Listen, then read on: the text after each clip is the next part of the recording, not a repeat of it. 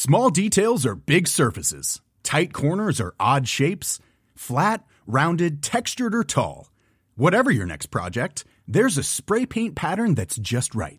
Because Rust-Oleum Custom Spray 5 in 1 gives you control with five different spray patterns.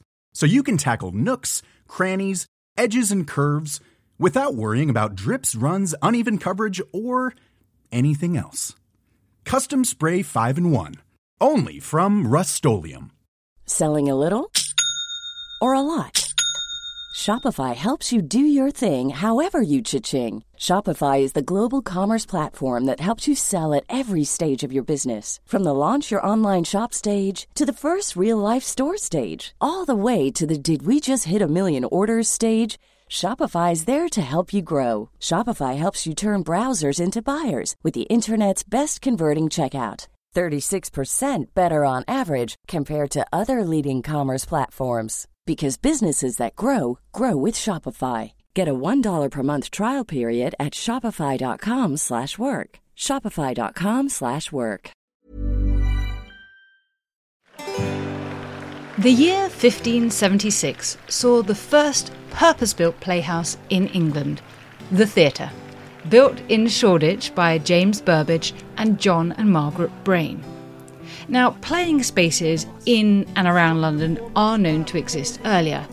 Performances at the White Horse Tavern are recorded in the 1540s, and then there's the Playhouse Inns, the Boar's Head, and the Red Lion, who were staging performances from the late 1550s and 1560s, respectively. But 1576 is usually regarded as the beginning of the commercial theatre in England, because soon afterwards we see performances at the Blackfriars Playhouse in the City of London, the construction of a playhouse at Newington Butts, and the opening of the Curtain, situated by the theatre. By 1587, the first major playhouse on Bankside, the Rose, not far from the modern day Globe Theatre, in fact, was built by Philip Henslowe. Playgoers could now watch performances at playhouse inns such as the Bell Savage on Ludgate Hill, or the Bull on Bishopsgate Street, and the Bell and the Cross Keys, which neighboured one another on Gracechurch Street. And the next few decades saw the construction of the Swan in 1595, the second Blackfriars in 1596, the Globe 1599, Fortune in 1600, the Red Bull in 1604, the Whitefriars in 1608, and the Cockpit in 1617. You get the idea. Playgoing had become an integral part of early modern life in London. But what do we know about a playgoer's experience? What kinds of performances were put on? How were theatres built? What did they look and sound like? Who saw plays? And did this vary between venues? How would audiences have chosen what to see? And what kind of longevity did plays have? Here to talk all things playgoing is Dr. Eoin Price, a theatre historian and senior lecturer in English literature at Swansea University. Dr. Price is the author of Public and Private Playhouses in Renaissance England The Politics of Publication, as well as contributing to literary journals such as Shakespeare Survey, Shakespeare Bulletin, and Early Theatre. His current projects include Shakespeare's Successors, which examines plays written for the King's Men Company after the death of Shakespeare, as well as the Leverhulme funded project Playgoing Time in Elizabethan London.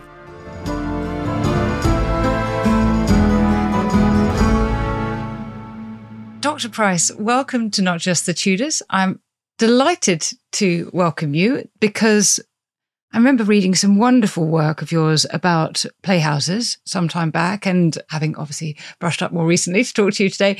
And I think it's something that lots of people won't immediately have come to their mind about the experience of living in Shakespeare's England and about the playhouses at the time. So we're going to get into some really wonderful stuff about the nature of the theatre, and you're the perfect person to talk to, and I'm very grateful you're here.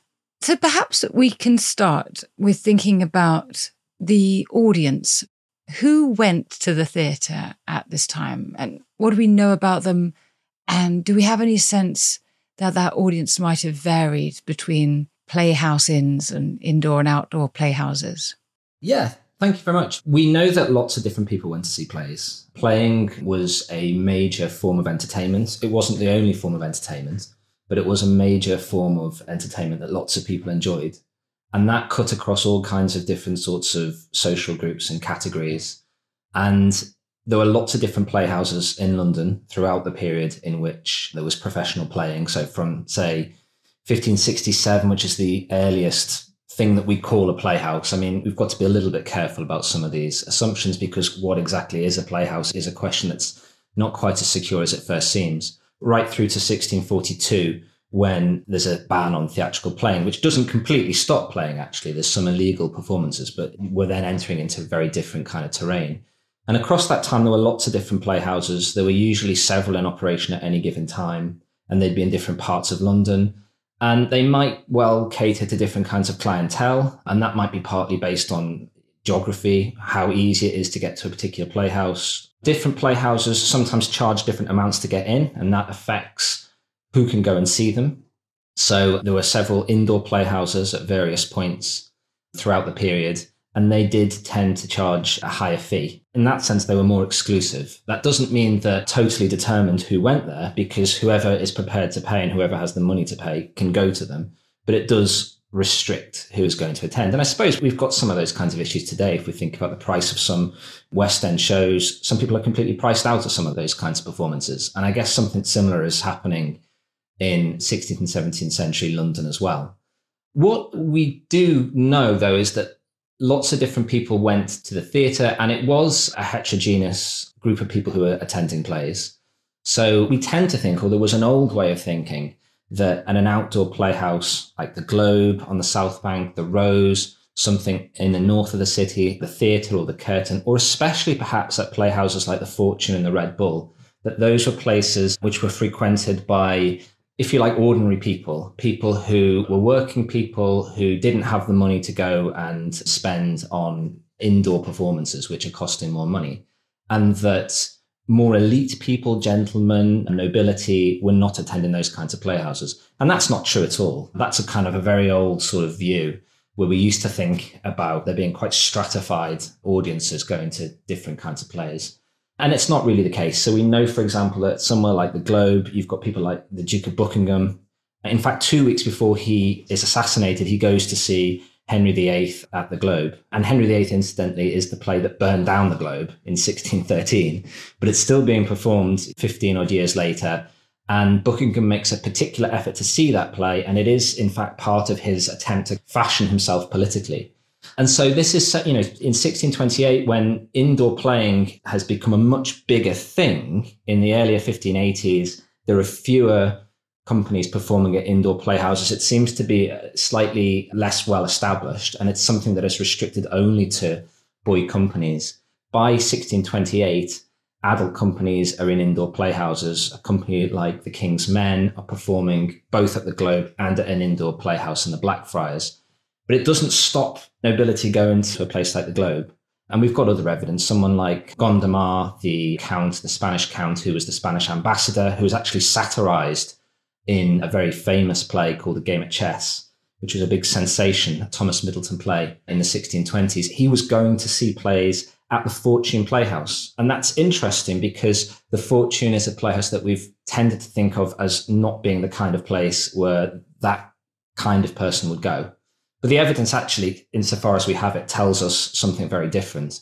So I think we can expect there, particularly at outdoor playhouses, there to be lots of different kinds of people attending those plays.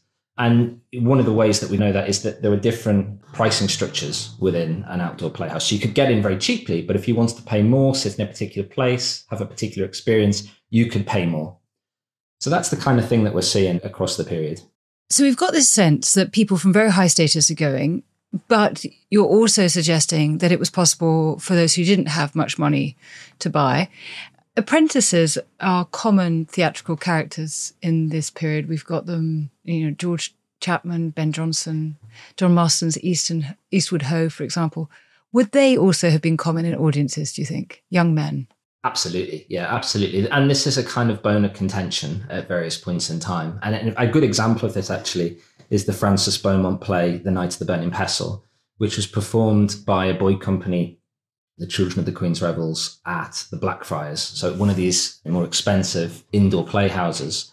And what we see in that play is that a grocer and his wife step forward onto the stage to interrupt the performance and to intervene in the performance. And they object to the kind of play that, that is being performed. And they don't want that. They don't want this kind of merchant focused city comedy. They want something that is going to include people like themselves. So they get their apprentice onto the stage and he becomes a sort of hero figure in the play and he has these extravagant adventures. This is a play that seemingly failed when it was first performed, although when it gets revived a couple of decades later, it's seemingly quite successful.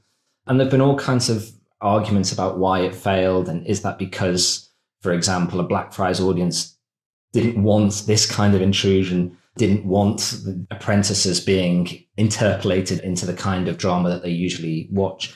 Fundamentally, we don't really know exactly why it failed. We don't even completely know that it did fail. That's certainly the way it was kind of advertised. But it's not completely certain that's what happened. But it's an example, I think, of this sort of politicized or the potentially politicized nature of early modern playgoing. There's a sense here that the grocer doesn't belong, both in the Blackfriars space and in the kind of play that the Blackfriars do. And that's where the comedy kind of derives from. That's where how it emerges. And the kind of plays that the grocer and his wife and the apprentice, Rafe, want to see is the kind of play that you probably see if you went to a theatre like the Red Bull, which is in Clerkenwell.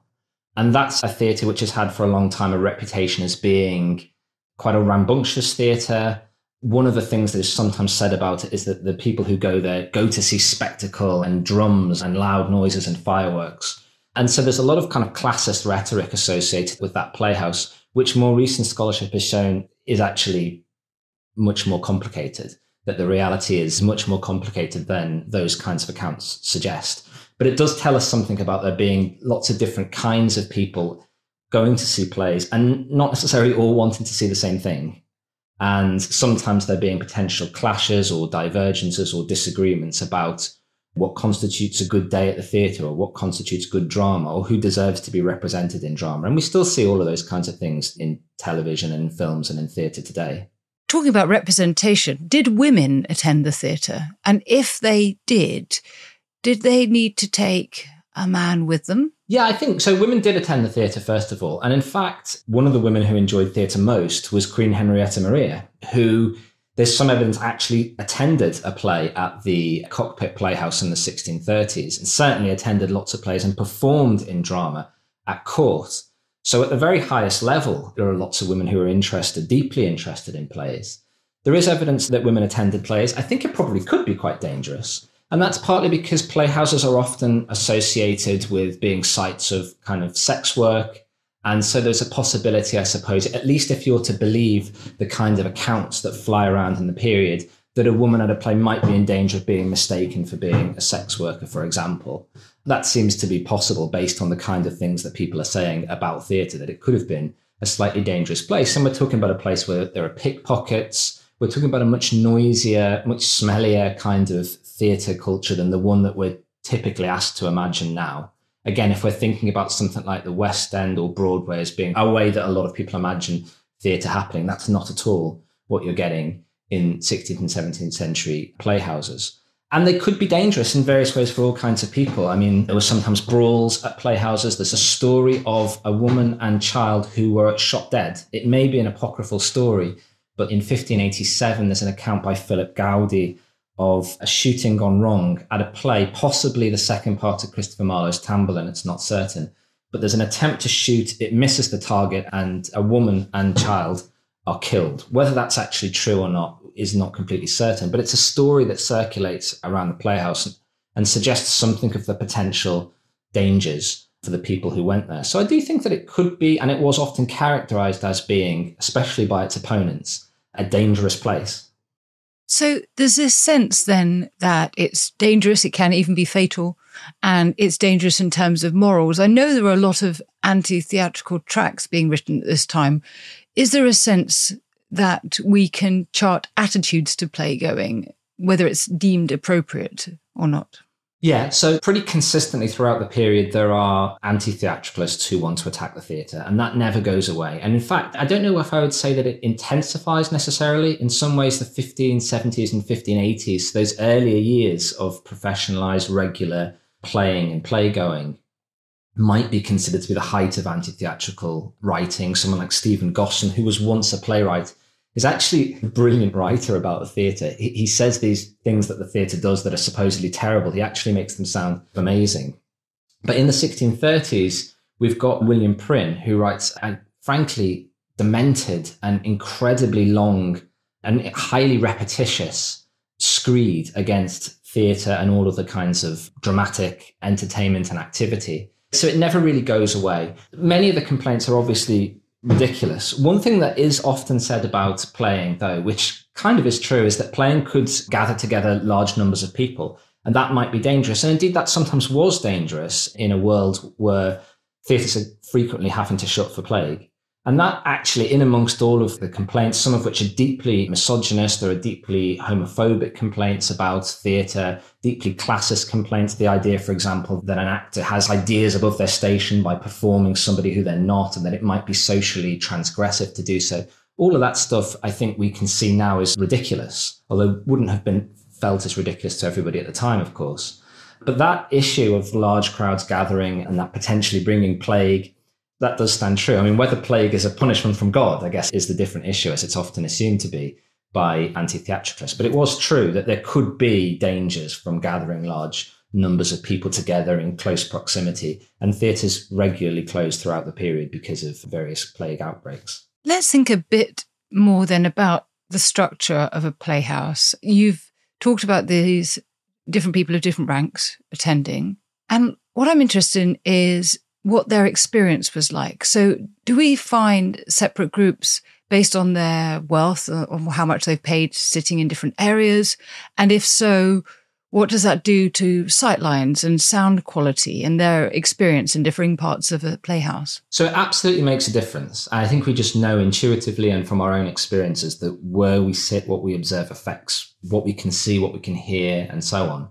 And that's absolutely true. I mean, it's a big concern, for example, with reconstructed early modern playhouses, such as the Sam Wanamaker Playhouse. You sit in certain parts of that theatre and you're very uncomfortable. You sit in certain parts and you might not be able to see things and so on. And that's true of theatres of all descriptions, of course. What's slightly frustrating is that we don't really have anybody who talks about this in the period. We do have early modern playgoing accounts, but they never really do the kind of things that we might want them to do. So, an example of this would be someone like Simon Forman, who goes to see and records seeing several Shakespeare plays by the King's Men at the Globe in 1611, including Macbeth and Richard II and The Winter's Tale. And he says some interesting things about them, but really he's telling us plot details. He's saying things about the morals that he drew from the plot. And that's kind of it. And that's frequently the case throughout early modern playgoing accounts, that they're not giving us necessarily the kind of details that we might want to have. So, another example that I'm interested in John Chamberlain, for instance, who's a, a prolific letter writer, he regularly writes about other people going to see plays, not necessarily himself. When he goes to see a play, he doesn't tell us that much about it. So he sees A Humorous Day's Mirth by George Chapman, which is a big theatrical sensation. And we've got enough evidence to know that that was a very popular play. And he says he doesn't like it. He just doesn't say why. He just didn't. He goes to see a game at chess, this big theatrical sensation I mentioned earlier, and he doesn't actually get into the playhouse itself to tell us anything. He talks about all of the people who are going to see it. It attracts all of the great and good. He's commenting on all these members of the nobility who are going to see it. He doesn't see it himself. So we're constantly frustrated by these things. Another one, Henry Wotton writes about seeing the Shakespeare and John Fletcher play Henry VIII on the day that the globe burned down. And he says some really interesting things about it. But then the globe burns down. So naturally, his account turns to the fact that the globe's on fire and there's some poor bloke trying to put out his breeches with a bottle of ale. So we're constantly frustrated and thwarted by the accounts, which don't necessarily do what we want them to do. But what we know, and actually, one of the best sources for this kind of information are foreign visitors. For whom this whole thing is really quite weird. So you get German visitors, Swiss visitors. Thomas Platter is a good example of this and they find the whole thing strange. So they write things like, oh, and people went into the theatre and some of them went off into a box and some of them went down into the pit. And oh, this is all really interesting. Whereas people who are going to plays regularly, that's just what they do. It's not something that they're necessarily going to comment on, or at least if they did, that kind of information hasn't survived to us. In the galleries, for example, part of the appeal seems to be that you are in a position both where you can see and where you can be seen. And being seen seems to be something that you want to do if you're in a theatre. Another prominent position that you could sit in, certainly at indoor theatres, but perhaps also at outdoor theatres, is on the stage. And young gallants, again, especially at indoor playhouses, and this is often a figure of fun in plays themselves, enjoyed sitting on the stage, often wearing elaborate, flamboyant hats where they could be seen. And that is part of the idea. Some of those seats might actually not be the best in terms of sightlines, but it doesn't matter. They've almost become part of the sort of furniture of the stage in some way. They might be interacted with, they'd certainly be seen. But a big appeal of going to these playhouses was that you could be seen. And especially if you're thinking about those big outdoor playhouses, there's no artificial lighting. So everything is done in shared light and you can see and be seen. And that's something that seems really fundamental to 16th and 17th century playgoing. It seems to have been a big appeal for some people, and perhaps especially people who wanted to be seen. Buckingham is another very high profile example. When he went to see Henry VIII in 1628, he wanted to be seen. That was part of why he went there. He wanted to make a show of him being there. And I think that kind of thing happened on a more kind of mundane level very, very frequently throughout the period of professional playing. What I was struck by in what you've just said is this sense that if we have contemporary accounts of going to the theatre, by definition, they're going to be from people who can write and probably therefore at a higher level of society. So there's something almost impossible about capturing the experience of playgoing for more ordinary people.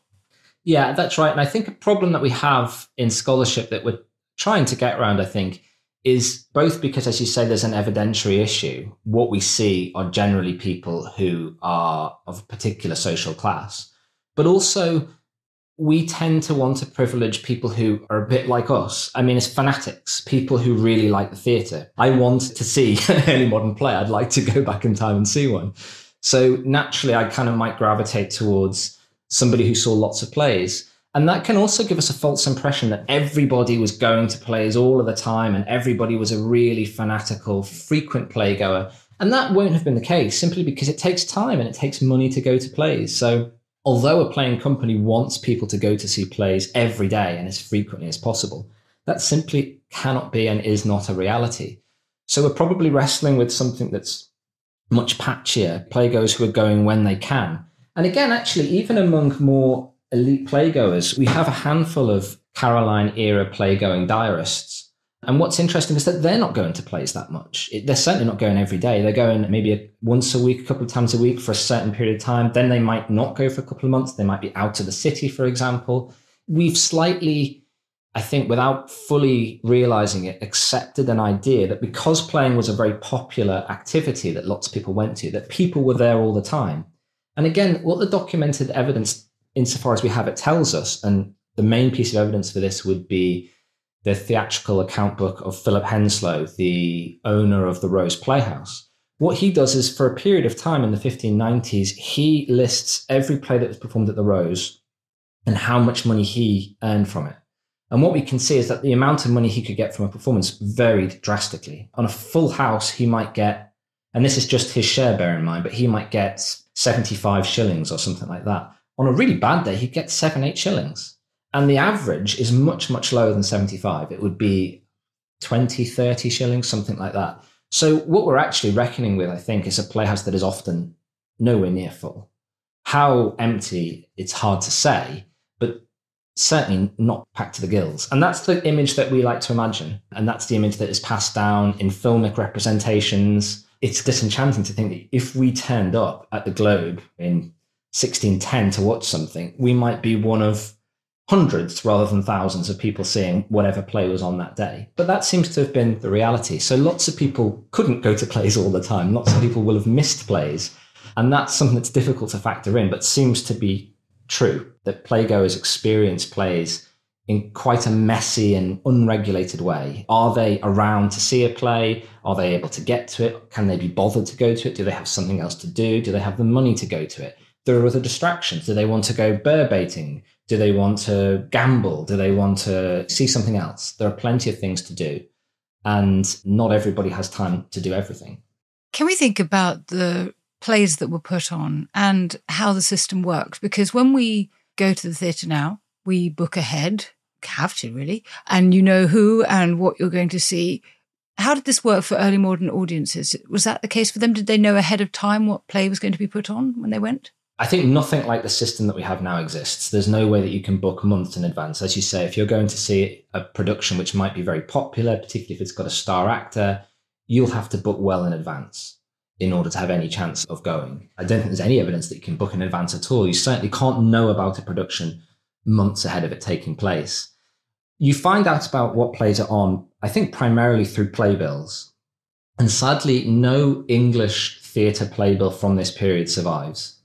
Or rather, the only one that survives is for a fake play. So weirdly, Richard Vennar made a fake play called England's Joy, which never took place and I think was never intended to take place. He ran off with the money and was eventually arrested. And bizarrely, a playbill for that non play survives. But we don't have anything else. So we're kind of left to guess at what a playbill might have looked like. But it would include information about the play that was going to be on that day, for sure. So you'd be able to know what was going to take place on that day, maybe the day before, who knows, maybe a week before, perhaps that we might be talking about something like that but we don't have a really good handle on how many days' notice you might expect to get to see a play. It's possible that some people are just turning up and they don't really care what exactly is on.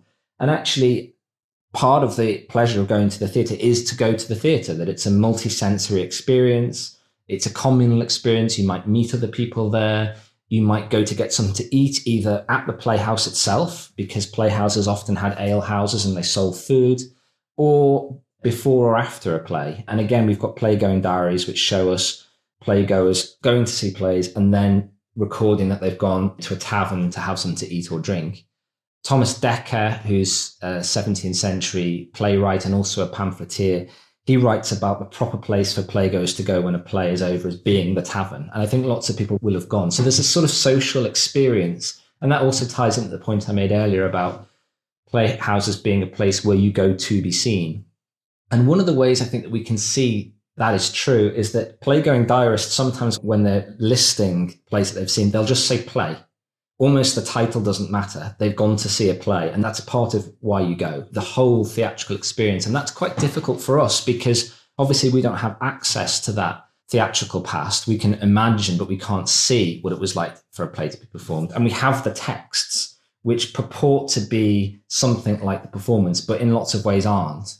And so the idea that somebody might go and see a Shakespeare play not to hear the beautiful language or whatever seems slightly at odds with the way that we're often told to think and talk about Shakespeare. But it seems to have been a principal pleasure for lots of people going to the playhouses in this period.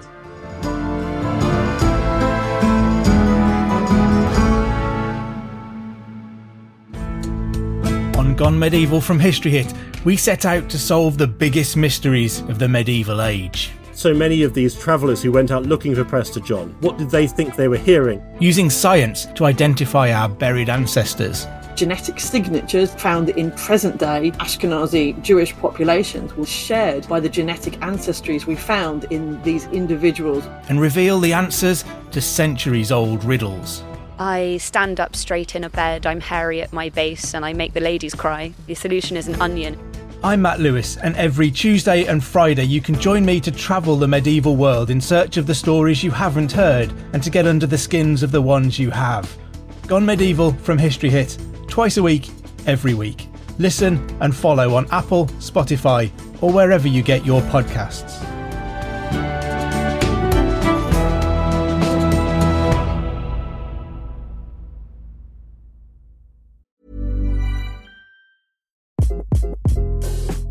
This is Craig Robinson from Ways to Win, and support for this podcast comes from Invesco QQQ. The future isn't scary, not realizing its potential, however, could be. Just like on the recruiting trail, I've seen potential come in many forms as a coach. Learn more at Invesco.com slash QQQ. Let's rethink possibility. Invesco Distributors, Inc. One size fits all seemed like a good idea for clothes. Nice dress. Uh, it's a it's a t-shirt. Until you tried it on. Same goes for your healthcare. That's why United Healthcare offers a variety of flexible, budget-friendly coverage for medical, vision, dental, and more. So whether you're between jobs, coming off a parent's plan, or even missed open enrollment, you can find the plan that fits you best. Find out more about United Healthcare coverage at uh1.com. That's uh1.com. Many of us have those stubborn pounds that seem impossible to lose, no matter how good we eat or how hard we work out. My solution is PlushCare. PlushCare is a leading telehealth provider with doctors who are there for you day and night to partner with you in your weight loss journey. They can prescribe FDA-approved weight loss medications like Wegovy and Zepbound for those who qualify. Plus, they accept most insurance plans. To get started, visit plushcare.com slash weight loss. That's plushcare.com slash weight loss.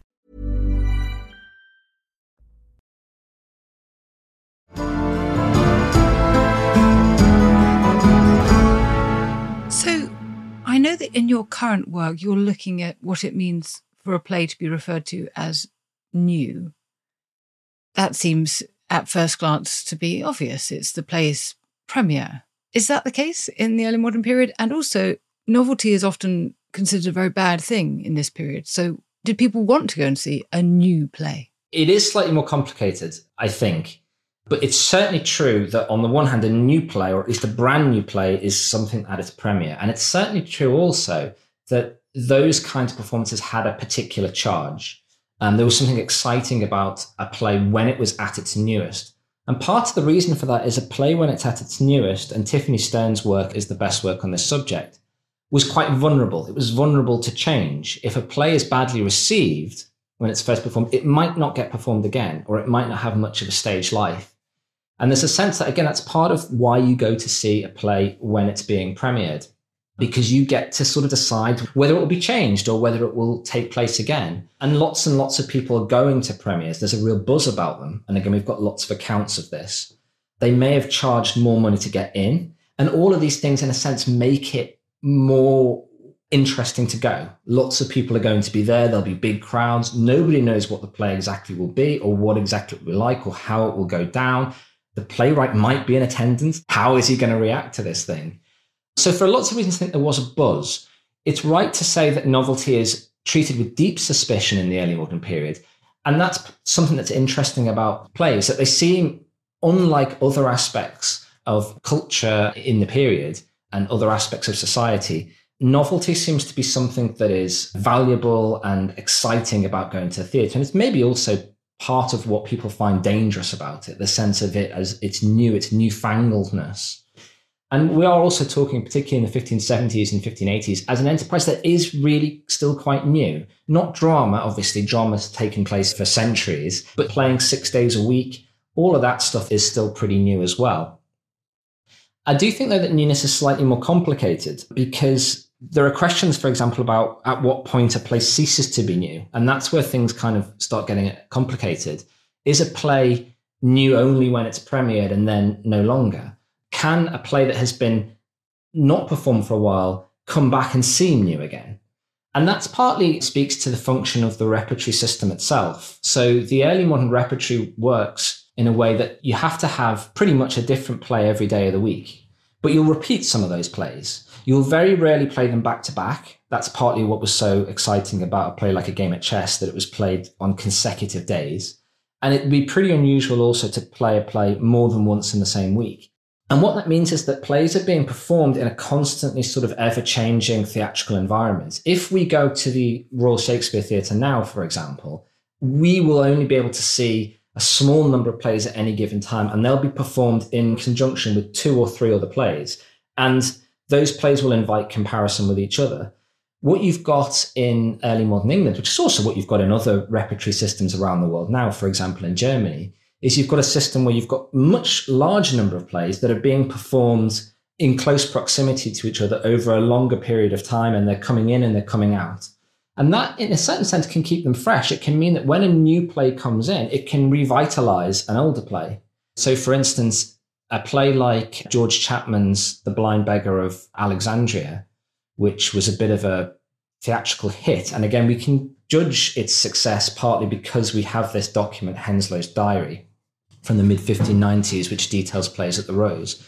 That's a play that satirizes several of Marlowe's plays. There are various moments where the lead figure in the play puts on different disguises, which seem to be, in some sense, mimicking famous plays by Marlowe, Marlowe's plays were also in rep with The Blind Beggar of Alexandria. So suddenly something like The Jew of Malta is reanimated or reinvigorated by this new context that it has that it didn't have before. So there's a sense in which a play which seems old can actually seem new again, depending on this ever changing kind of repertorial landscape. And in some instances, we've got plays which they might not have been played for 10 years or so. Is that an old play or is that a new play? That's really going to depend on the eye of the beholder. But there might be some playgoers who recognize it as an old play and treat it as such. And there may be some people who think, well, I've not seen this before, actually, and this seems pretty new to me. And there's a sense in which newness is something that's also conditional, something which is slightly more mutable than we sometimes imagine it. But it's a big appeal, I think, for lots of playgoers that the excitement of seeing something new or seeing it anew, something that they've seen before, but in new terms, in new circumstances. How did this repertory system work in practice when we think of plays that are written in sequence? If we think of Shakespeare's successive plays, Henry IV, Part One, Henry IV, Part Two, etc., how did that work? Could playgoers make sure they saw the plays in order, or is that just not possible? So we don't have concrete evidence for how the Shakespeare, say, Henry plays are performed. But we do have good evidence for how plays by the Admiral's men were performed. And what we know again in the 1590s is that plays like Tamburlaine, which is a two part play, plays like Hercules, another two part play now lost, and various other lost plays. There's a lost play of Tamar Cham, which was performed around that time. What we can see is that the Admiral's men are making a concerted effort to perform those plays on consecutive days. So they're inviting playgoers to see the plays as a pair, to see one and then come back the next day. And it seems entirely possible that that's happening with, say, the Henry IV plays, although we don't have concrete evidence to prove that. What we don't know is how many people took the bait and saw both on consecutive days. In some ways, it's a bit of an undertaking, as I said earlier, for somebody to go to a playhouse on consecutive days. It's what the playing companies want you to do. Whether you've got the time and money to do it is less clear. But the Admiral's Men, and you would think other playing companies, like the idea of putting these plays next to each other and encouraging you to see both and encouraging you to see them in chronological order. However, first part plays could float free of second part plays. So what's interesting is that in 1594, the Admiral's men revive the first part of Tamburlaine. This is a massive, one of the biggest blockbusters throughout the entire period. Premieres around 1587, so it's not a new play in 1594, not in terms of how long it's existed. It might have seemed new to some people if they'd not seen it before. They might have been seeing it for the first time. But in 1594, it's several years old and what's interesting is that initially they perform only the first part. So they perform it eight times over a period of several months. Then they pair it with the second part. The second part is never performed alone. So I think there's a sense, and we can't confirm this for sure, but certainly looking at the Admiral's Men, it seems that they don't mind people seeing the first part of a play on its own, but they don't think that a second part works alone. So they want to put it in conversation with the first part. But again, that doesn't actually prove that that's how people necessarily saw the plays. And I think the idea that playgoers in general saw plays in the kind of chronological order of their composition, I think is not right. I mean, sometimes that will have happened, but in lots of cases it won't because that's not how they were necessarily performed. I think sequence plays might be a bit of an exception, but even there, it's not completely clear that that's totally the case. And a play like Henry IV, Part Two which begins with Rumour, who is in some ways trying to recount what's happened previously. It's not totally clear, and Emma Smith has argued this, that the second part requires you to have seen the first part or is necessarily interested in you doing so. So it's not totally clear how these two part plays exactly worked in the period, but there's definitely some evidence that they were sometimes paired and that there was a particular enjoyment to be had from seeing them both in succession. So one thinks of a series like the Harry Potter films as a comparison. So they work in sequence, but they also have to be written to work as individual films. And presumably that's the kind of principle that's going on here when we come to looking at Shakespeare's plays. I can't really believe I just made that comparison, but you get the idea. So it would alter how the play was written so that they could stand as individual works. Yeah, I think that's right. I think that's absolutely right. And you know, it's not always clear how these plays were presented to their audiences. The title of a play when it's printed is not necessarily the title of a play as it was performed. And a good example of this is the plays that we now tend to call Henry the Sixth Part One, Two, and Three. That's not how they were re- being packaged, even in print in the period. So it's really not clear how they were being consumed. And we have evidence of other plays. A play that we tend to think of as Othello, it seems generally to have been thought of as the Moor of Venice by people who actually went to see it. So, in all kinds of ways, the sort of titles of plays are not necessarily the ones that have been passed down to us. And that also frames the way that a playgoer experiences the play. Because one of the things that we might expect to know when we go into a play, maybe the only thing, if we've never seen that play before, is the title. And the title does cue us to expect certain things, but we can't always be clear about what the titles were. And again, in his account book, in his daily accounts, Henslowe often uses a variety of different kinds of names. So he calls Christopher Marlowe's The Massacre at Paris, but he also calls it Guise after one of the main figures in it. And he gives it some other names as well at, at various points. So whatever name the play had in performance has the potential to frame or affect a playgoer's experience. And some of those names are probably not apparent to us. And indeed, lots of plays, of course, are also lost, which is the other thing. Most plays are lost. What survives to us is a small proportion of what actually existed at the time. We've got a fragment really of what was there. But if plays couldn't be booked in advance and titles varied, then there's a great chance that an audience member is going to see a play for the second or third or fourth time. And that presumably changes the experience as well of seeing a play because you know how it ends. And so does that mean that there needs to be a kind of different kind of richness or reflexivity in the text? I think so. Playing companies want two things. They want you to see all of the plays. They also want you to see all of the plays all of the time. And that obviously can't have been the case, but that's what they're aiming for. So they want you to come back and see the same play multiple times. And the way that the repertory system works, it encourages that because you might go on a Tuesday in one week and then you might not go for another month, but the play that you saw on the Tuesday might be the play that you go to see on the Thursday in that week.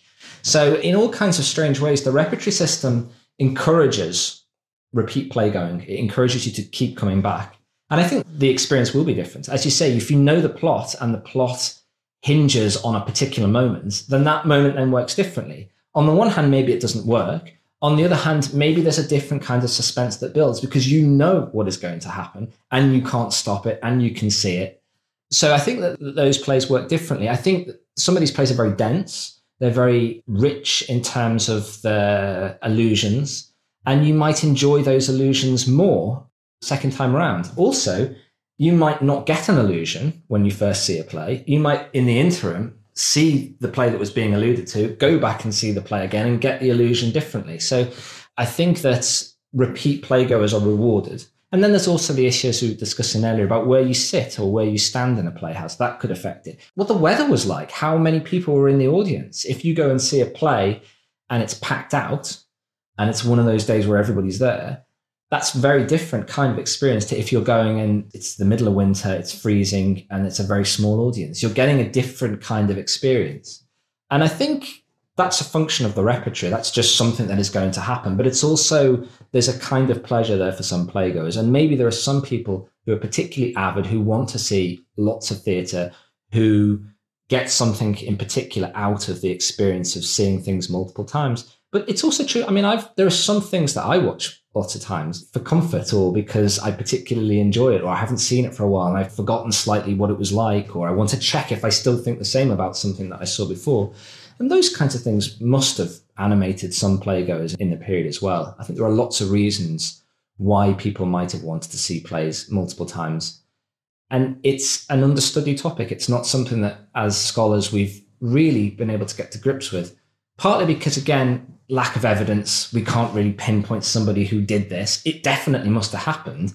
And we know that someone like Ben Jonson, for example, talks about it happening, or certainly wants it to happen. He talks about people coming back five, six times but because we don't necessarily have that concrete evidence, and because I think we're quite wedded to the idea of the theatrical premiere and to the idea of a playgoer's first contacted something, it's perhaps obscured the reality that a substantial part of the playgoing public will have seen plays multiple times and that the plays could take that and maybe even were designed for it. It's something that playing companies and playwrights want.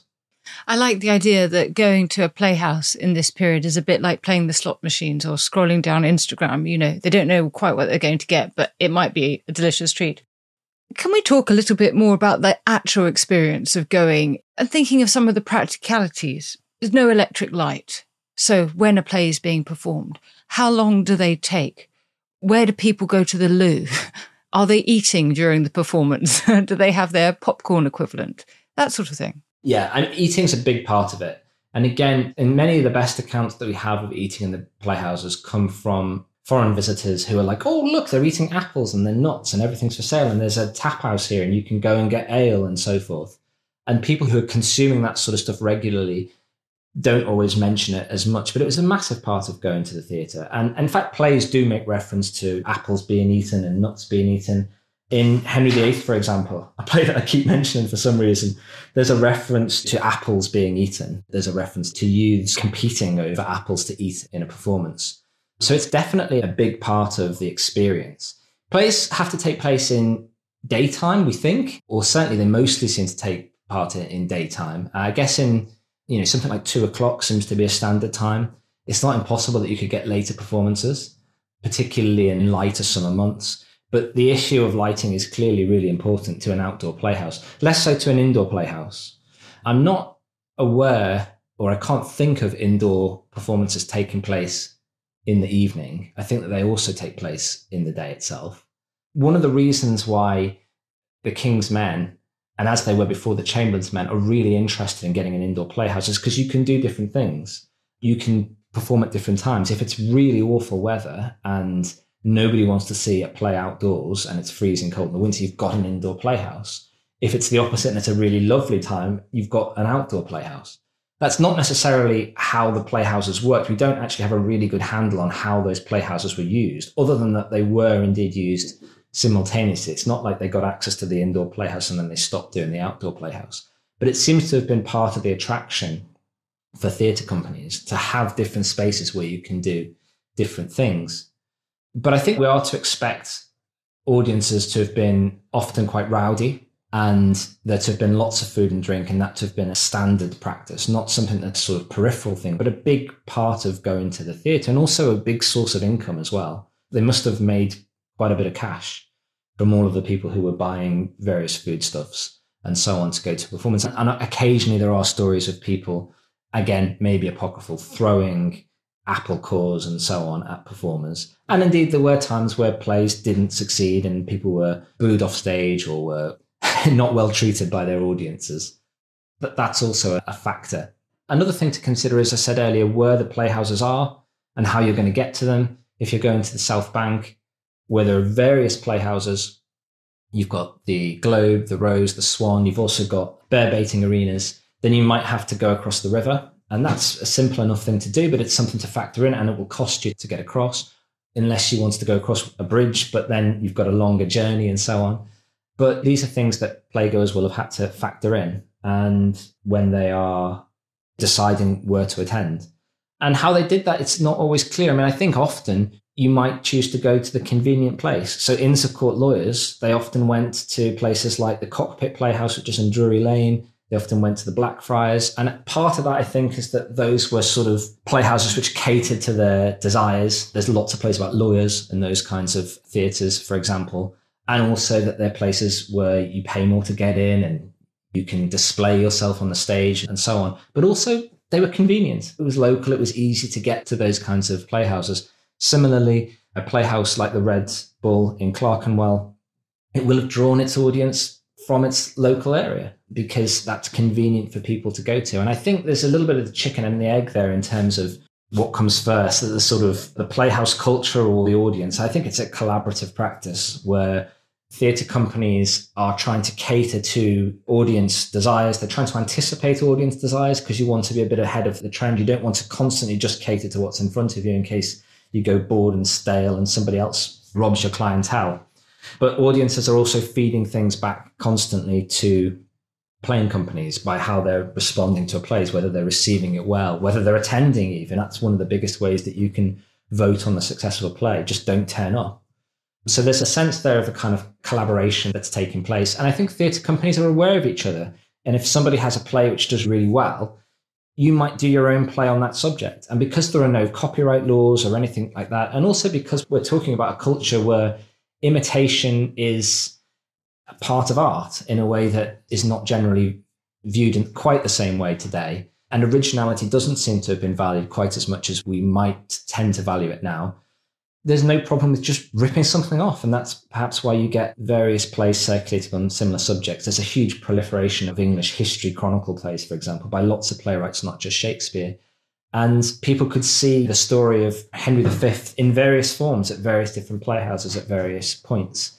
And that's partly because playing companies are aware of each other and they're looking out for what might be successful and they want to give their audience a bit of that. You've given us a bit of a sense about sources in so far as you've talked about foreign visitors and Philip Henslowe's accounts. You made a comment in passing earlier that I'd like to return to, which is about printed texts and how they don't exactly represent what was performed. How then can we judge what an early modern audience would have experienced, given that all that we have is the printed text? I think we start with the realization that the printed text is not a performance. And we try to remember that a theatrical performance constitutes lots of different elements, some of which are not reproducible in text. That there are times where texts seek to reproduce some of the kinds of effects or some of the sort of flavor of a theatrical experience, but they're fundamentally they're different media.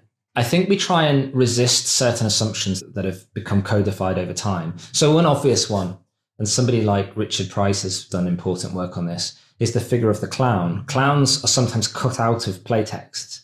And when they are represented in playtext, those roles are often reduced and they don't always seem to make all that much sense. And that's partly because clowning is something that is theatrical rather than literary. And it's very difficult to render a clown role, which might be heavy on improvisation and on kind of physical theatre and so on in the printed form. Whereas something like a soliloquy, that crosses the boundary more readily. You can see how that might work in performance, but you can also enjoy it as poetry as something that's printed.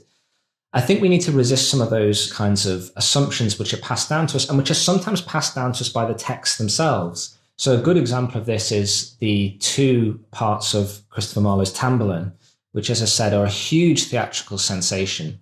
They get printed for the first time together in 1590 and the publisher Richard Jones admits to having cut bits that he didn't think worked. And they're implicitly their clown comic scenes, which he doesn't think are decorous enough, that they're ill suited to the tragedy.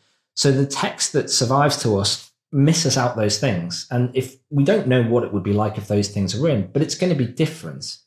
And it's going to challenge our sense of what Tamburlaine is like as a play, because we think about Tamburlaine as entirely in verse, as about rhetoric and military conquest and battles. And clowns are not doing those kinds of things. Those kinds of clown scenes will change it. And similarly, Marlowe as a writer, we've tended to think about as being a great poet and a great tragic writer. But all of his plays really have got comic bits in them. Dr. Faustus has comic bits that seem to have been added later, perhaps by other playwrights we don't quite know what to do with those and there's a sort of suspicion of them and sometimes we treat it as if they're less good bits. But those assumptions are not necessarily the assumptions of an early modern audience. So we've got to i think constantly challenge our assumptions and be careful of thinking that the sorts of judgments that we might make now and even the sorts of judgments that we're sometimes encouraged to make by playtexts are not necessarily the judgments that would be made by playgoers themselves. And Shakespeare actually is a good example of this. Shakespeare's position as the sort of shining light of the English early modern theatre is and is not correct, I think. I think there is a sense that he's a writer who is very highly regarded. He has lots of different markers of success, but he's not the bardic figure that he's later taken to be and the range of ways that people will engage with his plays will have been different. I mean, for one, it's not clear how many people would know a Shakespeare play if they saw it, because it's not clear that playbills include information about who the author was. Play text, printed playbooks often include that information. Increasingly over time, it becomes standard, it becomes one of the ways that you advertise a play. And in print, I think people would have said, oh, Shakespeare, I know who that is. But that information isn't necessarily on the playbill The information that needs to be there really is the play, I guess, that's pretty important, and the location and the time. Those are the things that you need to know where to go and at what time. And it helps to know what the play is. You don't need to know necessarily who the playing company is, although that might be something to know. You don't need to know the author at all. And so it's not clear to us how many people who are just going to the theatre. I'm not talking about the more avid people and the more informed people. I'm not talking about the book buying public, which I think will not be as big as the theatre buying public. It's not clear that they know who any given writer is. It's not totally clear that they go to see Hamlet and think that's Shakespeare's Hamlet. They know it's Hamlet, but who the author is, whether they care about the author, that's much less clear. So, in all kinds of ways, you've just got to be careful of those sorts of assumptions that are passed down to us. And as I say, it's particularly difficult because playtexts themselves often want us to make those kinds of connections because they have particular priorities. Richard Jones is trying to sell an edition of Tamburlaine. He doesn't think, rightly or wrongly, that the clown bits work, so he cuts them, and that's what we're left with. That doesn't mean that early modern playgoers necessarily agreed. Okay, finally, then, you've given us a bit of a sense of this, but to collect together your thoughts, in what major ways does the experience of playgoing in the early modern period differ from our experience of theatre today? So I think the experience for the early modern playgoer, and this I guess is also true for the contemporary playgoer, depends on what kind of play they're going to see and where they're going to see it. So that's the first thing to say. And at what point in time? So there are those kinds of going to see an indoor play, I think is in many important ways different to going to see an outdoor play. And it's also true for us that going to see a play at a regional theatre isn't the same as going to see a play at a big West End theatre, for example. So there are those kinds of things that we just need to be aware of that there are always a plurality of experiences. And it's very difficult for us to get at that because it's much easier to talk in more concrete terms. But we've got a plurality of experiences. You've got lots of different playgoers of different kinds of social status, with different kinds of playgoing experiences. Some people who are going to see a play for the first time, their experience won't be the same as somebody seeing the same play who's seen lots and lots of different plays. They'll have different things that they're interested in. But in general, I think we're expecting the early modern playhouse experience to be a lot smellier. It will be probably the more rambunctious. Food and drink will be a bigger part of it. There are lots of debates these days about theatre etiquette. Somebody like Kirsty Sedgman writes a lot about this, but there are lots of controversies about theatre etiquette, how to behave in a contemporary theatre. Some of those kinds of issues are true in the early modern theatre, I suppose. But in general, we're talking about a, a much more permissive kind of theatre uh, playgoing culture than the kind of theatre that we might typically uh, experience today.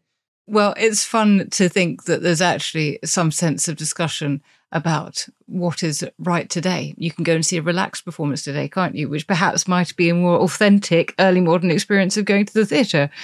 Thank you so much, Dr. Price, for giving us a bit of an insight into this world of playgoing and also into the challenges of researching it and what the evidence can tell us and what it can't. It's been really fun to think about this aspect of Elizabethan and Jacobean culture. Thank you. Thank you so much. It's been brilliant.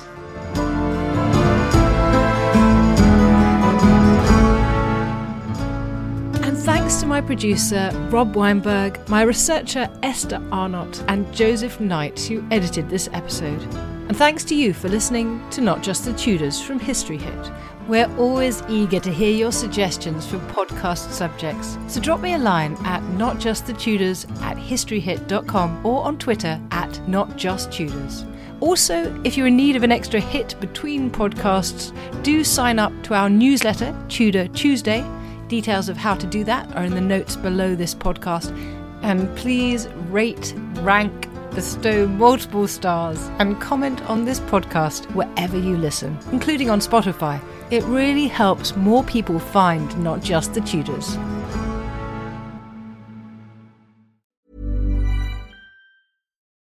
When you need mealtime inspiration, it's worth shopping Kroger, where you'll find over 30,000 mouthwatering choices that excite your inner foodie. And no matter what tasty choice you make, you'll enjoy our everyday low prices, plus extra ways to save, like digital coupons worth over $600 each week. You can also save up to $1 off per gallon at the pump with fuel points. More savings and more inspiring flavors make shopping Kroger worth it every time. Kroger, fresh for everyone. Fuel restrictions apply. History is full of extraordinary people, the Tudors being just a handful. In my latest film on History Hit, we meet Bess of Hardwick and go inside the incredible house that she built, a house that defines the elegance and grandeur of the Elizabethan age, a house fit for a woman who climbed to the top of the Tudor social ladder. To find out more about the life of Bess and many more fascinating figures from the past, sign up via the link in the description with the code TUDORS for an exclusive discount.